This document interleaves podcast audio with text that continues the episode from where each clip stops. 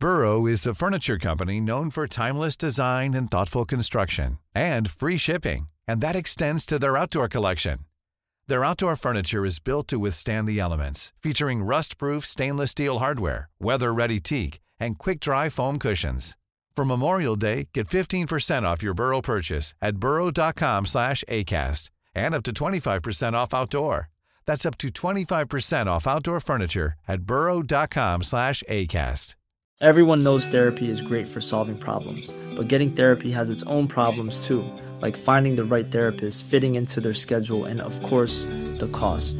Well, BetterHelp can solve those problems. It's totally online and built around your schedule. It's surprisingly affordable too. Connect with a credentialed therapist by phone, video, or online chat, all from the comfort of your home. Visit betterhelp.com to learn more and save 10% on your first month. That's BetterHelp, H E L P. In this episode of The Bell Tell, the UDA. Why does it still exist? It was an impressive show of strength by the UDA, but that's why they staged the march. We're the young Mullins coming through the UDA ranks, and we have risen, and we will do what we say we'll do. We will burn and pillage. We will do it. 28 years since the Loyalist ceasefires, 28 years of murderous feuds. They are comrades of the UFF 2nd Battalion C Company. It is up to us to defend our country. No surrender! It was a parade by the Ulster Defence Association, the UFF's parent organisation, which brought gun law to the Shankill. The Ulster Freedom Fighters reserves the right to shoot any person seen to be attacking Protestant homes. This afternoon, the people who drove the Adair faction out of the Shankill were among thousands of UDA men who attended the funeral of John Gregg, shot by C Company in Belfast at the weekend. Still armed, still committing crimes, still controlling Loyalist areas. You know, they they see themselves almost as a continuation or a, a wing of the British Army. They're nothing of the sort. You know, they're gangsters, they're thugs, they're murderers, they're drug dealers. What sort of organisation is it today? How does it operate? And why?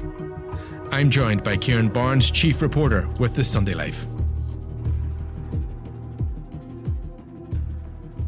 So, Ciaran, I suppose for an international audience, what is and what was the UDA? The UDA is the Ulster Defence Association. It was formed in 1971. It's a it's a loyalist organisation which uh, was made up of um, several street gangs at the beginning. Um, they were set up to defend what was be seen as loyalist areas from attacks from by Republicans right at the beginning of the Troubles when thousands of people were being killed every year. So these street gangs um, which used the term defence associations, um, sprang up around Belfast, they sprang up around other predominantly unionist towns in, in areas across Northern Ireland. And in 1971, they came under the banner of the Ulster Defence Association. The decision to call the UDA back onto the streets was taken within an hour of today's bomb blast in the Standard Bar. The explosion came less than 24 hours after a barman was shot dead in another pub just 50 yards away. Tonight, UDA volunteers wearing their paramilitary uniforms are helping to control traffic along the Shankill Road. Now, it's important to remember that at the time when the UDA was formed in 1971, it was a perfectly legal organisation. You could openly be a member of the UDA. Uh, the UDA quickly descended into sectarian attacks, multiple, multiple murders. But because it was a legal organisation, they had, and they remain a legal organisation, they had to claim those killings under um, a flag of convenience. So the Ulster Freedom Fighters became an arm of the UDA, which um, carried out murders on behalf of the UDA. But because the UFF was claiming these killings, it allowed the UDA to then distance the group from from the murders. So this went on. It was an open secret. You know, everyone knew the UDA was involved in sectarian killings bombings and murders and criminality, extortion, racketeering. Uh, and finally, in 1992, the government, the British government, outlawed them. But that was 21 years after it was set up, and 21 years after, you know, the dogs in the street, and everybody in Northern Ireland knew that it was a, a sectarian gang. And again, just I suppose for the uninitiated, how different are or were the UDA from the UVF? For many, many years, the UVF and, and the UDA have, have, vied for control of, of, of criminality and racketeering uh, and, and, scams in, in loyalist areas now. The UVF would always be seen as being more political. The UVF would UVF members would kind of look down their nose on UDA members. The UVF have been around a lot longer. Um, they would see themselves as a as the more legitimate of the organisations. They would claim to have uh, to hold membership to higher standards. So um, the UVF would see themselves as being more elite than the UDA. They would consider the UDA just to be thugs without any sort of political aspirations, whereas the UVF would. At present, uh, the, the, most recent security service estimate of both the strength of the UVF and the UDA in Northern Ireland has the UVF at around 7,500 members and the UDA at around 5,000. But during the height of the Troubles, when the UDA was a legal organisation, the UDA was the, had the most members of any paramilitary gang in Northern Ireland. You're talking tens of thousands tens of thousands of people at one stage, as you say. Now, but it's important. It's important also to point out that of those tens of thousands of members, only a couple of hundred, perhaps less, would have been involved at the coalface of the troubles that would have been involved in the violence. The majority, the vast majority of its members would have just been card carrying members who showed up at protests, who got involved in street disorder. They wouldn't have been going out with guns and bombs and killing people. Well, the loyalist ceasefire was 28 years ago. So, how does the UDA justify its existence today?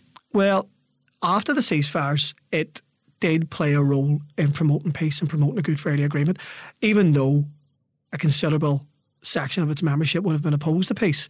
Um, you had politicians like um, Gary McMichael and um, Davy Adams down in uh, down in Lisburn, and they they done a lot of good work in, in promoting a Good Friday Agreement and, and, promoting peace. And these are genuine loyalists. These are people who wanted to see change in Northern Ireland and who were committed to peace. But that commitment to peace means that you have to abandon criminality. And they're very powerful and influential figures within the UDA who did not want to give up the power that they had over their own communities, who did not want to give up the money that that brought did not want to give up the drug dealing, did not want to give up the extortion, the blackmail, the racketeering, and they ended up forcing anyone with any sort of hopes or aspirations that they could transform the UDA into a community based organisation. They forced them out. And, and good people who were trying to change the UDA from within, um, they ended up walking away or being pushed away. So, what does the UDA of today do? What do those 5,000 people do? um, it's it's a criminal gang. It's just an out and out criminal gang. Now, the UDA always had a federal system where, unlike the UVF, you had a central control and central uh, command, the UDA didn't. The UDA was broke up into six brigade areas. So you had North Belfast, West Belfast, which covered the Shankill, East Belfast, South Belfast, uh, South East Antrim, and North Antrim and East Londonderry. So within those six brigade areas, you had a leader and people within those brigade, members within those brigade areas, answered to each of those six leaders. Now, occasionally they did come under, uh, they did meet under the auspices of what was termed the Inner Council.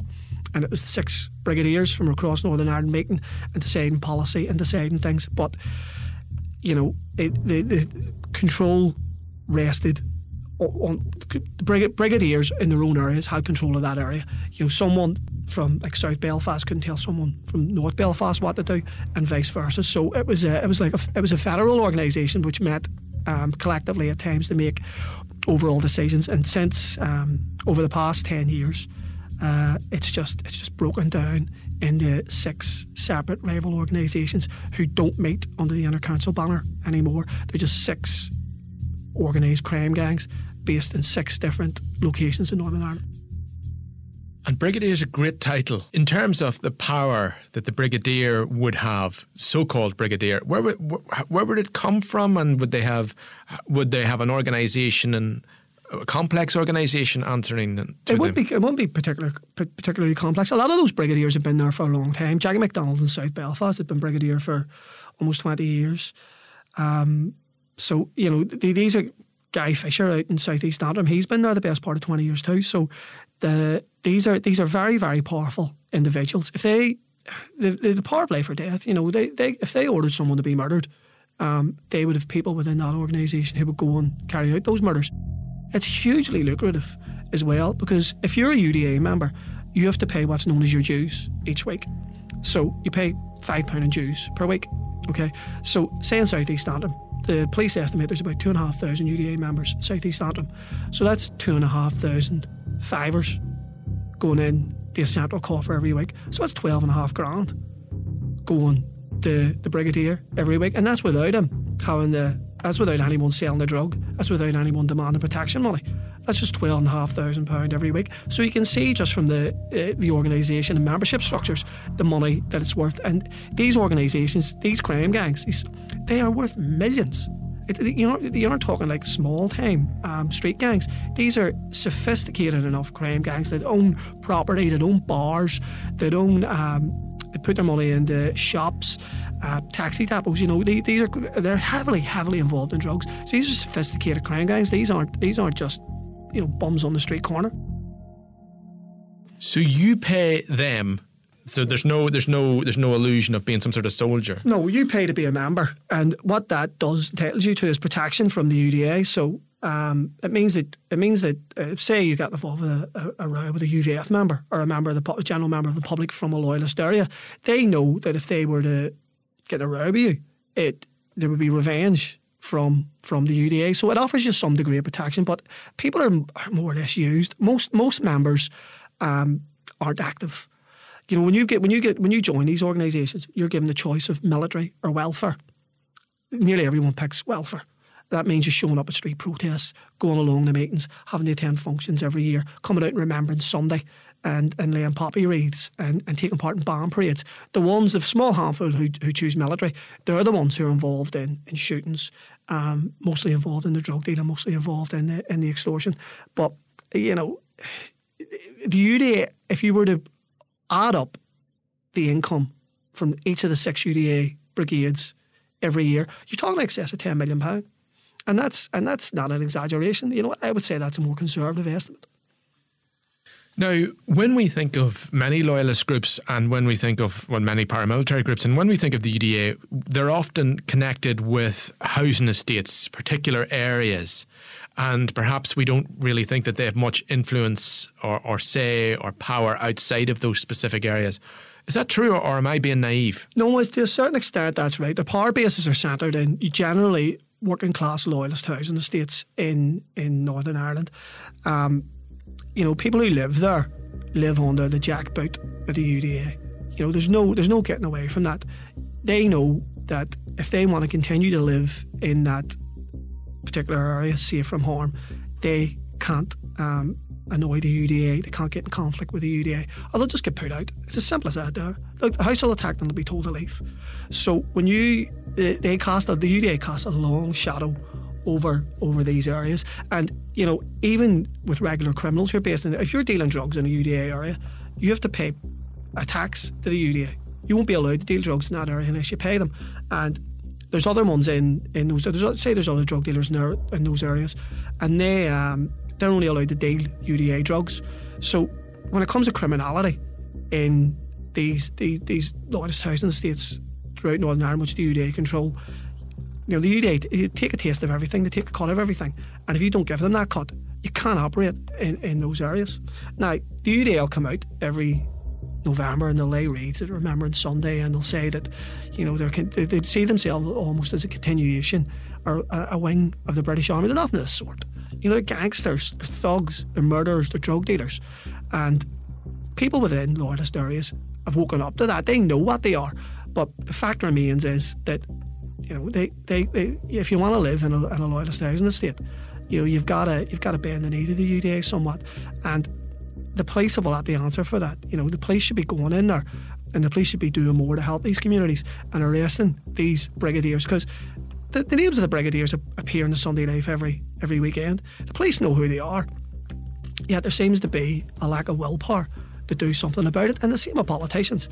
You know, politicians pose for photographs. Senior politicians pose for, for photographs with known UDA members.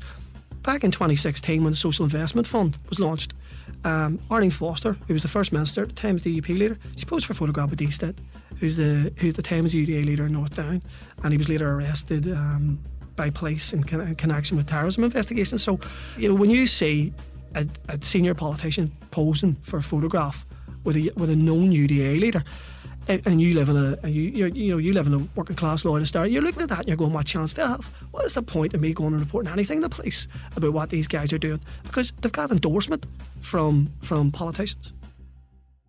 Now, one of the estates we're going to mention today is uh, the Westland estate in, in North Belfast. For those outside of Belfast, I mean, how would you describe Westland? It's a, it's a small estate in North Belfast, which kind of sandwiched between the Cliftonville Road, and nice little Cliftonville Road, Hill Road, and, and the loyalist, big loyalist area known as Ballysillan. It's a tough working class estate. Um, it's you know it's, it suffers from social deprivation quite a lot. It's um, the Westland has been abandoned a bit. The people living there would tell you they've been abandoned when it comes to social and economic funding, and um, you know it's uh, it's a small area, but there's a lot of good people live there, and I, I would know a few, and um, and it's it would be under the control of the UDA. Oh well, when I say the UDA, I mean former UDA elements. And the UDA in that area has long been associated with the surname Shukri. It doesn't sound Ulster Scots to me. No, it's not. It's an Egyptian surname. It's um, it's the, the guys living there. There's a family living there, brothers living there called the Shukris, the Andre and Ihab Shukri. And they were both senior UDA members. They were both leaders of the organisation at North Belfast at one time. Um, their father was uh, Egyptian Coptic Christian, and he came here in the um, he came here in the seventies and eighties. And, and Andre and Ihab were born. Ihab died in 2008 of a drugs overdose, and um, Andre has moved around since then. He was the brigadier, the UDA brigadier, so-called brigadier in North Belfast, and then he was forced out by his own organisation around 2006, 2007, as were all his supporters. They were driven, they were, fo- they were forced to flee the West Westland estate when crowds of UDA men um, from other brigade areas appeared and they, they moved to different parts. Now, um, Andre served a sentence for uh, 9 or 10 years for blackmail and extortion. He's a previous conviction for unlawful killing and a, a, another conviction for possession of a firearm. So he moved out. Um, Uh, after after his his gang was kind of forced out of stood down from the UDA and forced out of the, the Westland Power Base in North Belfast. He served his prison sentence, went to live in South East Antrim for a while, and then in recent years he's he's came back to the Westland and he's been he's been back there for for the past two or three years.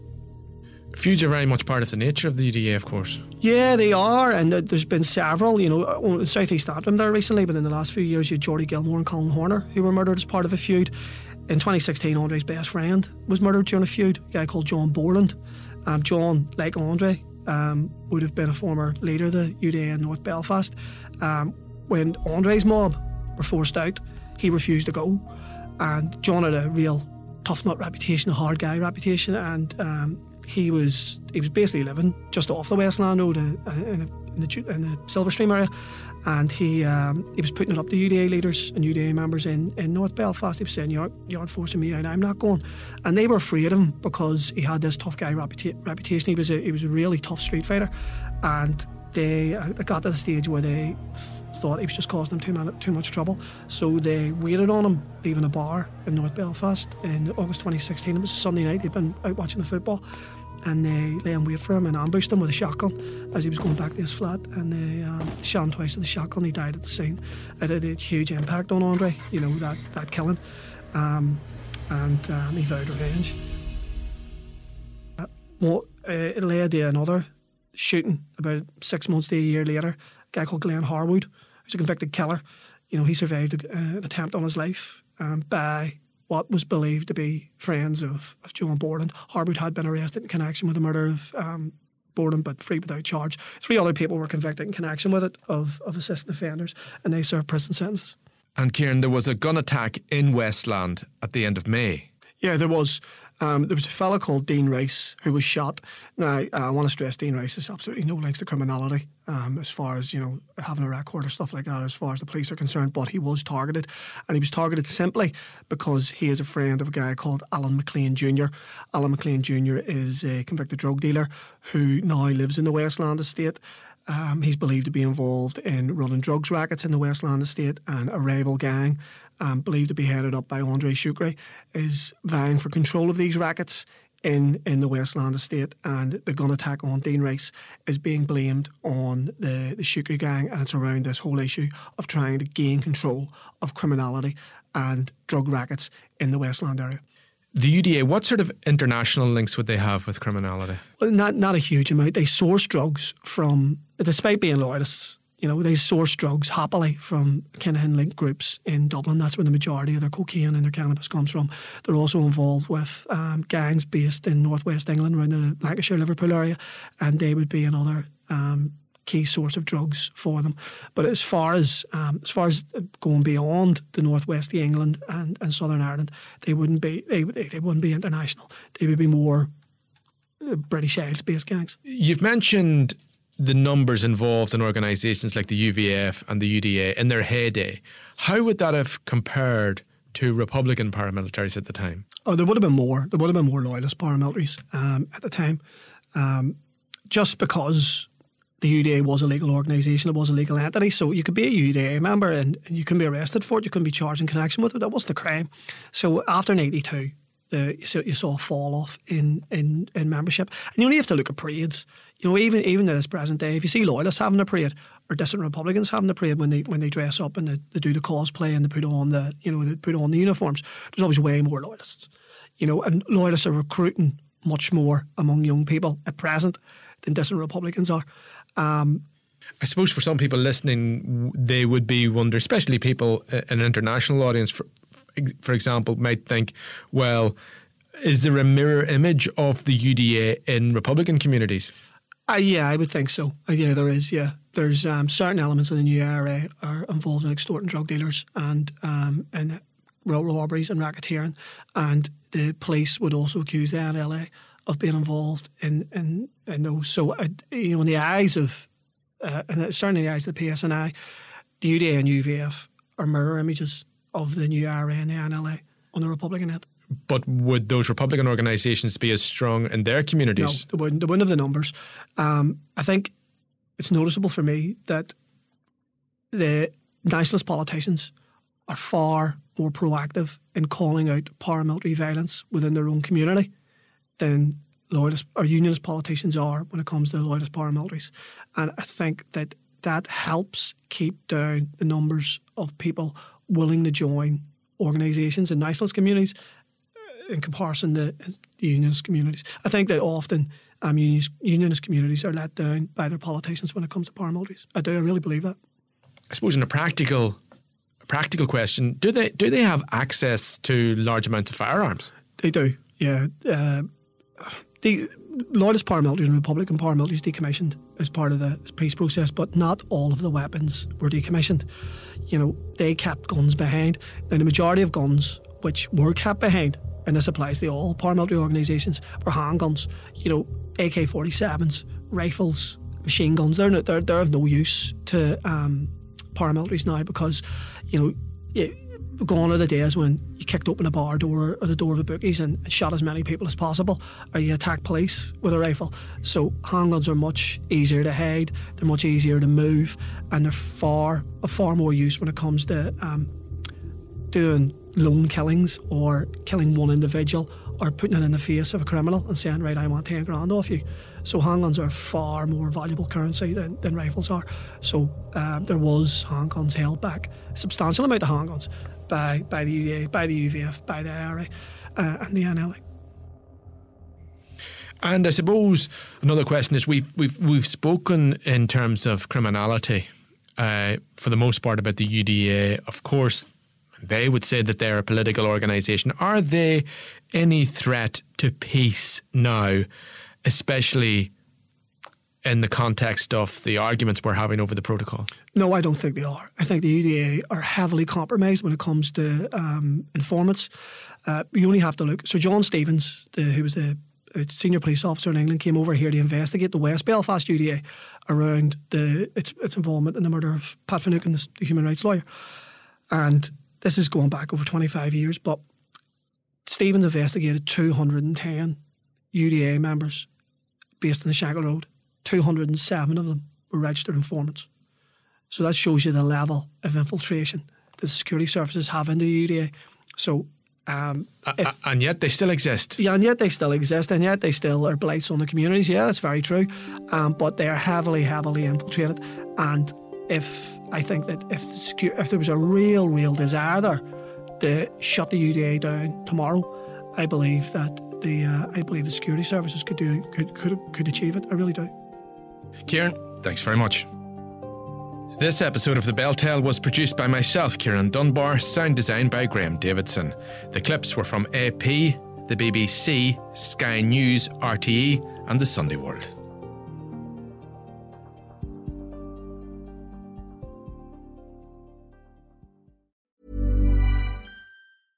When you get an Irish Independent digital subscription, you don't just get access to the news at your fingertips. For a limited time, you'll also receive a 75 euro O'Neill's gift card. So what are you waiting for? Get the whole kit and caboodle. Visit independent.ie forward slash subscribe today. Irish Independent. Terms and conditions apply.